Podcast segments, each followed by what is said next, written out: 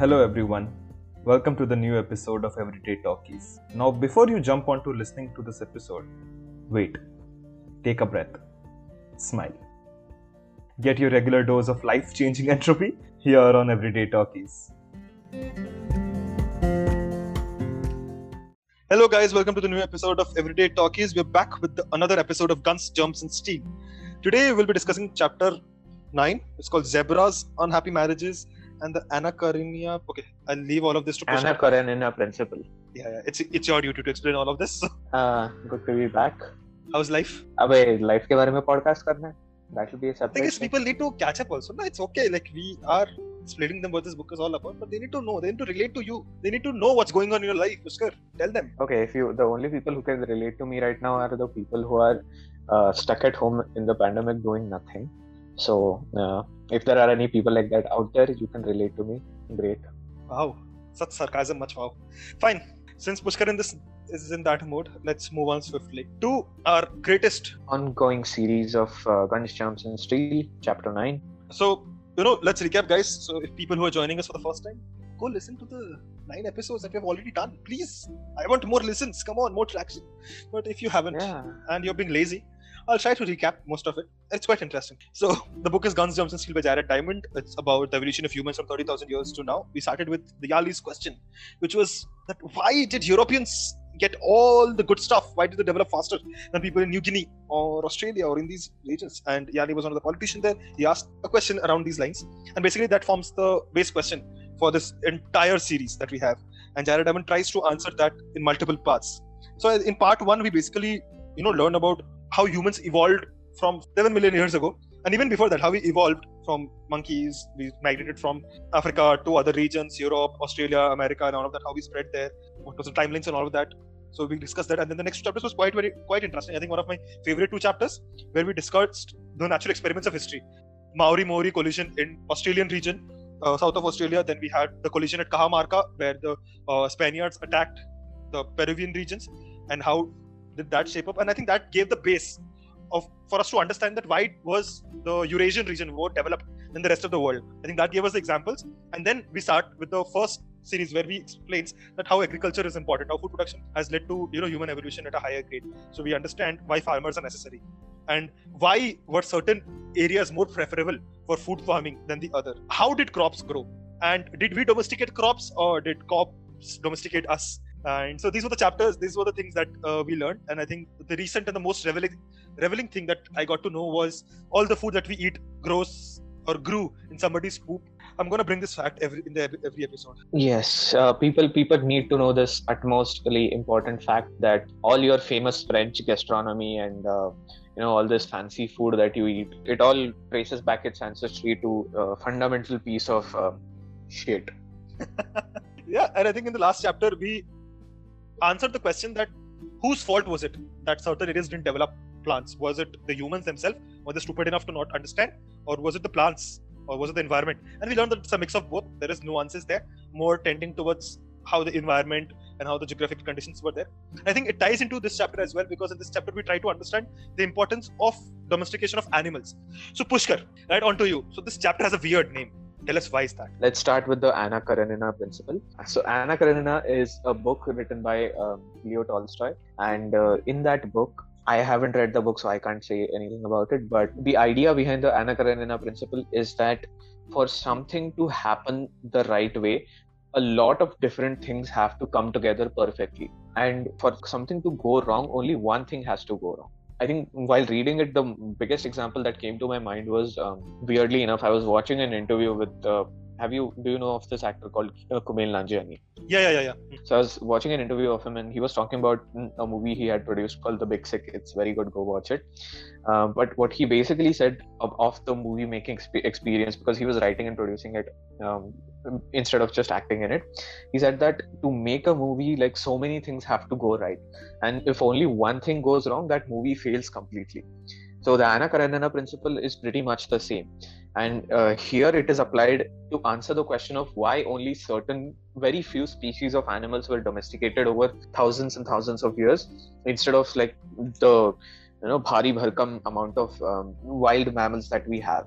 So what Jared Diamond argues is that there was only a select few species where things t- came together in such a way that all the factors were in place for uh, domestication of animals to happen. If only one thing was different, if only one thing failed, then you couldn't uh, domesticate them anymore. You know, as you correctly mentioned, you use this word domestication a lot, and it's important for us to understand what domestication really is, because I think I thought that anyone who is near our vicinity was domesticated for some reason, and this weird logic that, so, you know, dogs, cats, sheep, cow, everyone is domesticated, but that is not exactly the case. I mean, those specific examples are domesticated. In this book specifically, when we talk about domestication, it is defined something like this.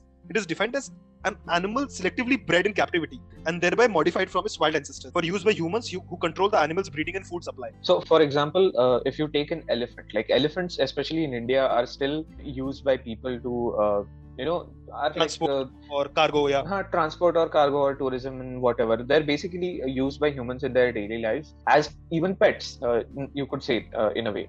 Correct. But they're not necessarily domesticated animals, because uh, those elephants are not bred in captivity. Those elephants are usually caught in the wild and then tamed. So that is a very different process from domestication in itself. And even, like, I would say, you know, we'll get to know more about the dogs and cats aspect as well, because there's a weird, weird history behind that. So mm-hmm. even they are not exactly cap- like domesticated. They're tamed initially, and then we started, you know, bringing them in captivity, and we have these houses where we breed them, and then we adopt, we buy them, because people have forgot the word adoption. But okay, my separate antics aside, but here we basically talk about domestication of animals such as cow, sheep, goat, pig and horse. Now, one small distinction here as well, that there is an important thing to understand, the difference between small animals and big animals, because, you know, small animals provided us food, clothing, warmth and all of that, but these big animals became the reason why humans grew or evolved. I would say that, you know, once big animals came in, it was easier for them to transport materials from one place to the other. It was easier to farm because, you know, pulling the sleds and all of that. They became war machines, horses being one of the greatest examples. So I think the domestication of big animals was the key in human evolution, I think, and that is what the author focuses on majorly in this chapter. These big animals weighing over fourteen pounds, there were only fourteen such species that were domesticated before twentieth century. They were called the ancient fourteen. I like the names. Yeah, and of those fourteen, there was the major nine, which became the important livestock for people in limited areas. So you had the different types of camels, alpacas, um, donkeys, and all of them. And then came only five species, which became the major five, uh, which are cow, sheep, goat, pig and horse, which was widespread and across the world. Now, obviously you have yaks, but they are in, you know, some areas of the world. Llamas in, again, in uh, North America, mainly in the Rocky and in the Andes, if I'm not wrong. So in those areas, but they're not wi- world, worldwide, right? But obviously cow, sheep, sheep, goat, pig and horses are available everywhere. Yeah. So what Jared Diamond seeks out to, seeks to find out is that um, what were the factors that led to the domestication of these animals so early, and why these animals were domesticated in the places that they were by the people that they were. Uh, the biggest thing he uh, keeps on repeating in this chapter is that if you think that it was something to do with the people that led to the domestication of these animals, then it's wrong, because um, most of these like uh, most of these uh, animals that were domesticated belong to Eurasia, and uh, Australians and North Americans and all these people had never seen like uh, animals like a horse or like a, a pig, for example. And what history can history t- tells us is that as soon as uh, these animals were introduced to these people, it did not take them very long to domesticate them or to get used to them or to use them to their advantage.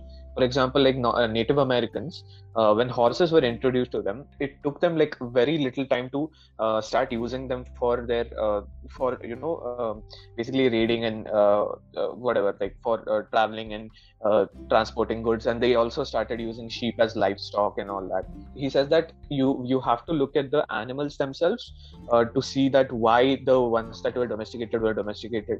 You know, again, the entire theme of every chapter, he starts with a question. I think the major question which he comes to is that, you know, why was it Eurasia? And when we talk about Eurasia, it's important to understand that we are not talking only about Europe, for people who are not aware.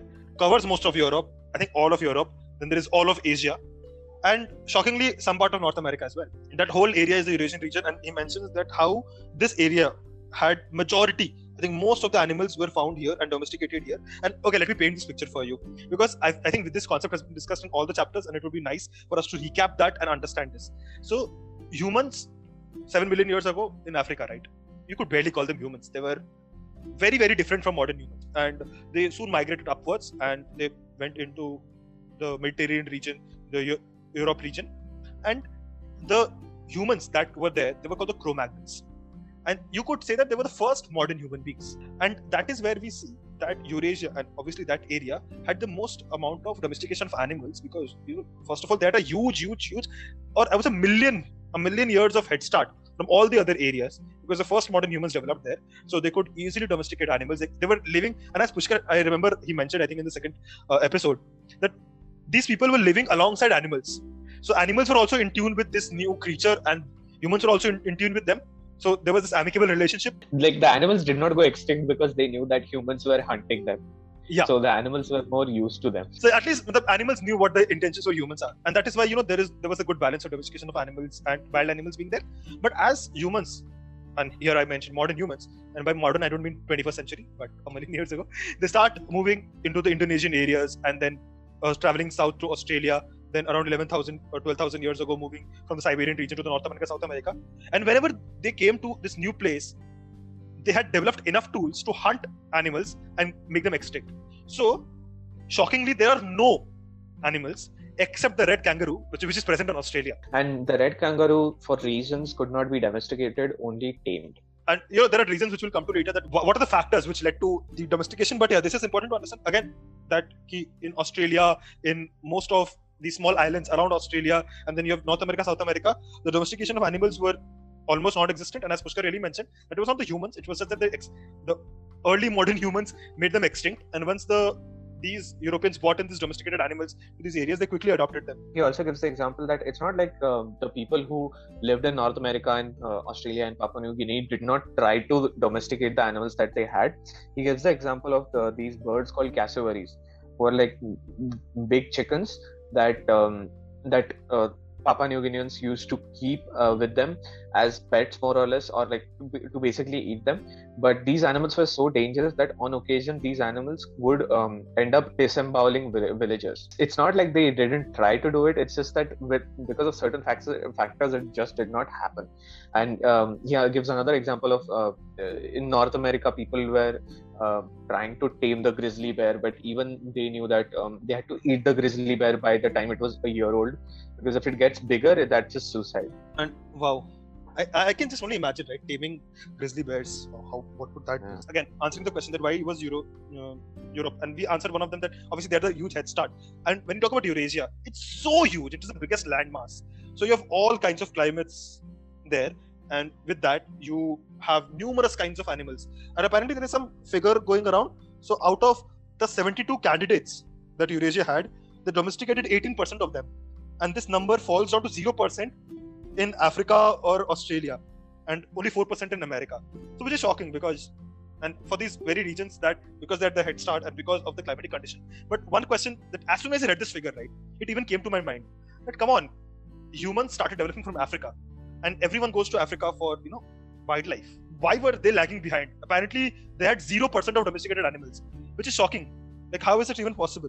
I think one of the reasons, which I suspect, and it's written here as well, is, is that the first modern humans really started developing from the Mediterranean region and not the African region, to reiterate that point. And then no, and also another point, if you remember last chapter, it's like food production started in the Fertile Crescent, right? Correct. And there were other other, other hotspots too, but it was never really Africa where food production uh, took a hold. So unless you had a stable uh, idea of food production, I don't think you really went out of your way to domesticate an animal, because uh, if you're not really farming, you don't really need an animal as such, and, uh, like, other than for the fact that, or like uh, for a dog to use in hunting and stuff. Yeah, I get your point. There are also additional reasons which he mentions, that the Eurasia, the domestication in Europe spread quickly amongst the non-Eurasian uh, Eurasian people, and obviously he mentions a very nice point, that even today we have failed to domesticate animals that was majorly domesticated thousands of years ago. And it is similar to plants, which is shocking, that we have this amazing technology, but we fail to even domesticate the simplest of ones. I think he gave one example, right? Do you remember that one? Where we there were researchers going to domesticate this particular kind of animal. Like, people tried to tame, domesticate the cheetahs. So um, back in like uh, Mughal India, kings and, you know, emperors used to keep cheetahs with them to, you know, tame cheetahs that they would use for hunting and stuff, but they were not truly domesticated. And uh, what Jared Diamond mentions is that the biggest reason for this uh, domestication not happening is the fact that uh, cheetahs don't really like to mate when when somebody's watching them, I guess.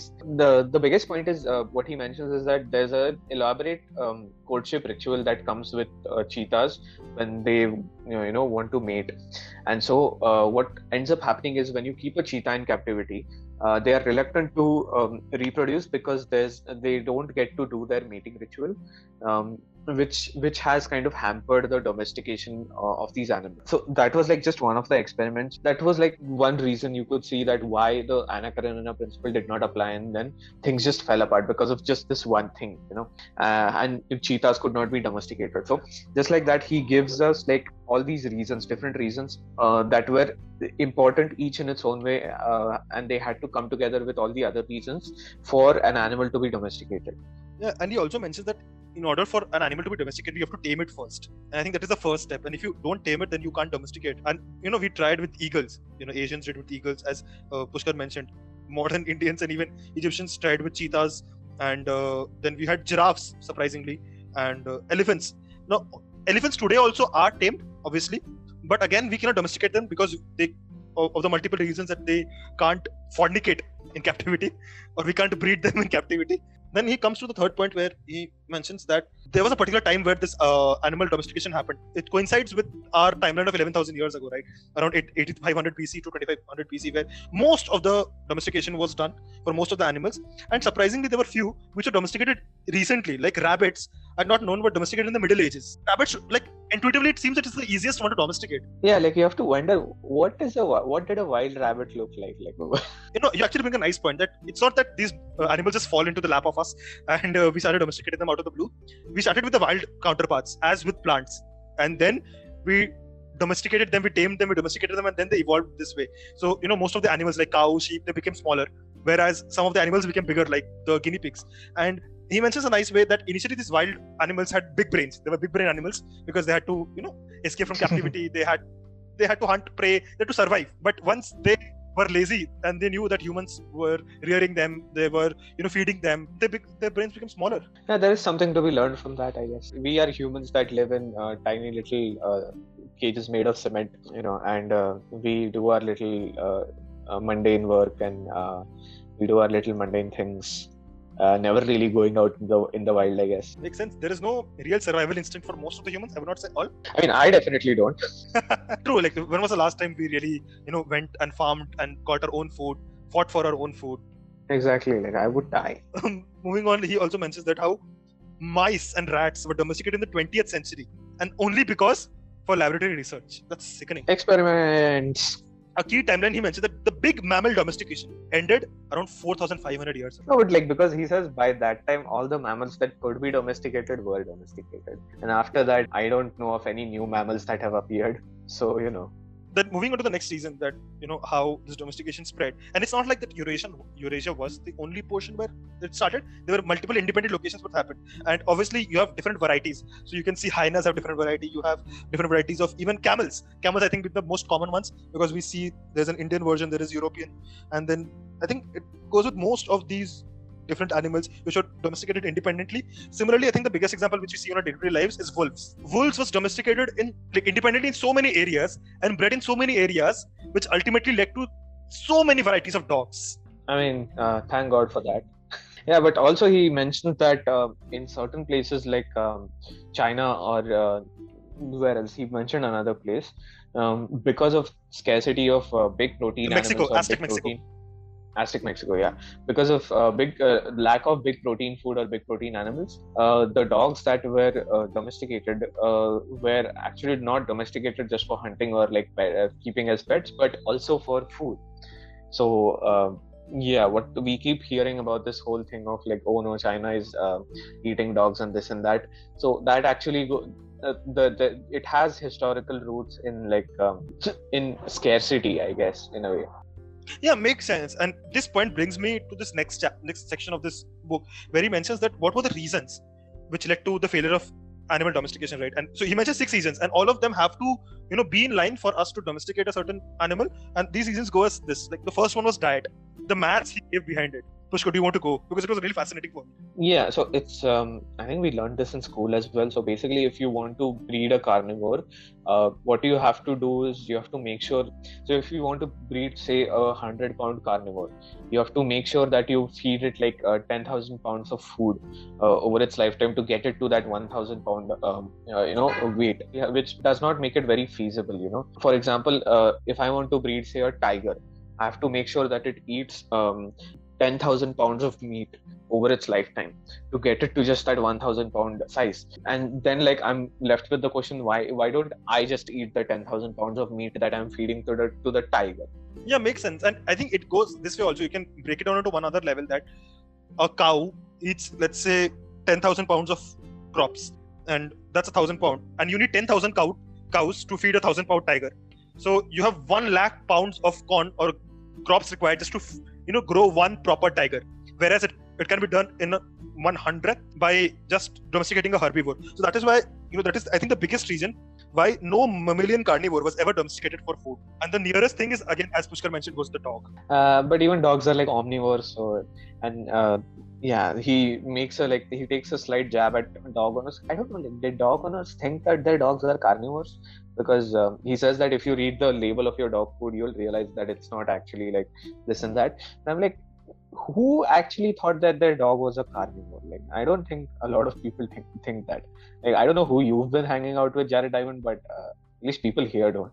Uh, moving on, the second reason. So the first reason we understood diet. You know, that was the reason why we preferred domesticating herbivores rather than carnivores, and that was the reason. The second one was growth rate. So obviously we want to domesticate animals which, you know, grew a bit faster. It's the same reason why uh, he mentions that the trees like oaks and all that were Correct, not domesticated yeah. because it takes a hundred years to grow. So just like that, you wouldn't really want to domesticate uh, uh, um, an elephant or like a gorilla because it takes around like ten years for them to reach maturity, and as a farmer, you're not really gonna invest uh, ten years. Into it, uh, especially if they don't, if they, if they, if they're not gonna taste like wine afterwards, you know.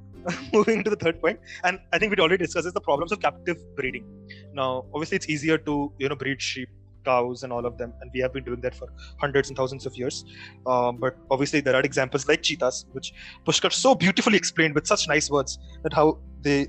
We are unable to, uh, you know, breed them in captivity. Like the biggest problem that we see right now is pandas. Like pandas hate exactly. breeding in captivity. Yeah, that's why there are so uh, so few of them. You know. Yeah, that is that is a, a big thing. Like you can't really domesticate animals. You can't get them to breed when you want them to breed. I think in this book only somewhere I don't. I'm not sure whether this is linked to this point, but he mentions that how scientists, in order to increase the Uh, let's say population of certain extinct animals, they are genetically tagging all the existing species of a certain animal and making them selectively breed with each other so that it, you know, gives them chance of maximum offspring, so that the uh, population survives.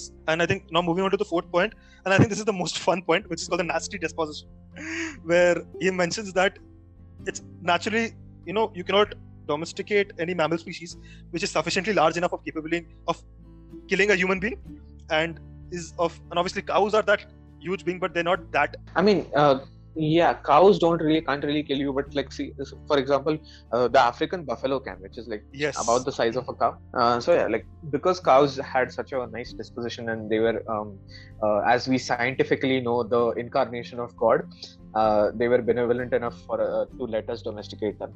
Yeah, this also uh, came to for some ze- zebras, because I think uh, he made a point earlier in the chapter where he mentioned that, you know, we domesticated horses so quickly, and zebras are not just colorful or black and white horses, right? Yeah. So why was it not possible for us to domesticate zebras? And he mentioned that zebras become absolutely dangerous when they grow older. I think similar case with grizzly bears, and uh, there were. I like this, you know, zebras have the unpleasant habit of biting a person and not letting go. They thereby injure more, injure, what have I forgotten how to speak? They thereby injure even more American zookeepers each year than do tigers, which is like really yeah. shocking. This is like new level shit for me. That, and also he mentions hippos. Uh, who are like, they look cute, but they kill more people uh, than say sharks in a year. Hippos look cute. They have a very nice, different variety of defining what cute is. Dude, hippos are cute. Come on, like uh, I think our audience would agree with me on this. Fine, fine. And you know, when we talk about nasty disposition, there is the other end of the spectrum, which is the tendency to panic. You know, there are animals. That is definitely one of the reasons I haven't been domesticated. I, I I want somebody to try. Who knows? Uh, all they need is of offer you enough Wi-Fi, enough board games, enough books, and enough money to publish your own books. I think you'll be happy. Okay, so like Jeff Bezos, basically. Yeah, Jeff Bezos will sponsor him. Shut up. Okay, so yeah, he gave examples of, you know, gazelles and reindeers. They are so dumb. Dumb is the wrong word. You should not use dumb like this, guys. They have a tendency yeah. to panic. Where if you cap, you know, lock them in a cage, they'll bang their heads and die because they can't just stay there because they want to get out. Same as me, more or less. Like after this pandemic, I have realized that uh, you know, cabin fever is a real thing. Uh, but anyway, enough about me. Uh, so yeah, the animal, certain animals have a tendency to panic that you just cannot, you know, keep them in a cage. You know, uh, they will try to rebel because uh, that's just how life works, I guess. Um, and maybe, who knows? These animals are, um, I guess, anarchists um, by their philosophy. Maybe, I don't know. They have a group or something. Um, speaking of groups, the last reason that he comes to is uh, social structure. So certain animals that could that were domesticated so easily was because those animals already lived in a social structure where you had an alpha or a dominant uh, uh, character, and everybody else kind of followed uh, him, and they were used to living in herds, which made it easier to domesticate them and keep them in captivity and breed them accordingly. But some animals, because they have such a haphazard social structure or no social structure at all, it becomes harder to domesticate them because they have um, they don't really like to follow anybody's orders. They don't like to uh, live with more of their kind, and uh, you know, they're just a little bit smarter than uh, sheep, I guess. Thank you for calling me smarter than sheep. Sure. But yeah, as Pushkar mentioned, that most of these animals had a hierarchical structure, and humans just, you know, you I think one stepped them, so they became the leaders and everybody just followed them, so it was easier to domesticate them. And he gives one nice example that one solitary territorial animal species which cannot be herded was the benevolent cats. So every cat lover basically. Yeah, I don't think we've still like entirely domesticated cats. I think it's just that cats are playing the long game where they're uh, where they've basically basically made us their slaves. And uh, when uh, you know when they have had enough of us, or when they Uh, you know, find us useless, they'll just get rid of us and uh, rule the world by themselves.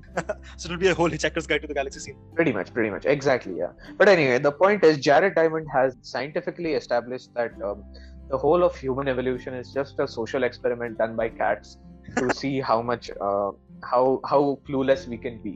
You know, there is some truth. I know you're joking, but there is some truth of it, truth to it. Because if you see plants, right, they adapted themselves so that, you know, they could procreate. And the good part was that, you know, we were just another animals for them, and we helped them do that. And so they made they made their seeds, you know, bitter. They made their fruits brighter and tastier to eat, so we could help them. And similarly with animals also, I think there are reasons why these animals did some. Most of the animals didn't get domesticated, but the ones that they did, they had their own reasons, uh, own reasons to do so. And it's not the humans, as again mentioned, and we want to say that that humans were smart enough, be it any time in their whole seven billion career. But uh, whenever a new animal came by and they knew they could domesticate it, they did. But apparently due to, you know, geographical reasons, due to historical, biological reasons, they could not do so. And we now know the reasons why this did not happen. And yeah, I think that brings us to the end of this chapter. I think now we are entering, we'll get to know how germs played a role, how writing or language played a role, how tech played a role, and then religion. So there are lots of amazing episodes in store for, in store for you guys. All of the things that are relevant. Bro, food is highly relevant, so please don't, guys, don't underestimate. Though we joke, it's all, please take it as a joke, right? Actually, uh, a lot of the things that um, I learned over these last uh, few chapters have um, really opened my eyes to certain things, and, you know, made me look at history in a different way. Uh, personally, for me, this has happened that whenever I'm reading some other book, right, which deals with human or just political climate or history or all that matter, you relate, I don't know, I tend to relate it with this book, how humans evolved and how it propagated into different areas, and how I understand this area might be superior to the other in this way or the other. Maybe I'll get more context when I go through the other chapters. So it gives you a nice perspective. So guys, stay tuned, listen to the new chapters. And uh, if you want to directly support us, go on buy me a coffee dot com slash everyday talk and keep on listening to these episodes. And yeah, I think thank you. And we'll meet you in the next episode. Bye. Okay, bye-bye. Thank you for listening to this episode. Follow us on social media and do let us know if you want to be part of the next episode. Till then, live long and prosper.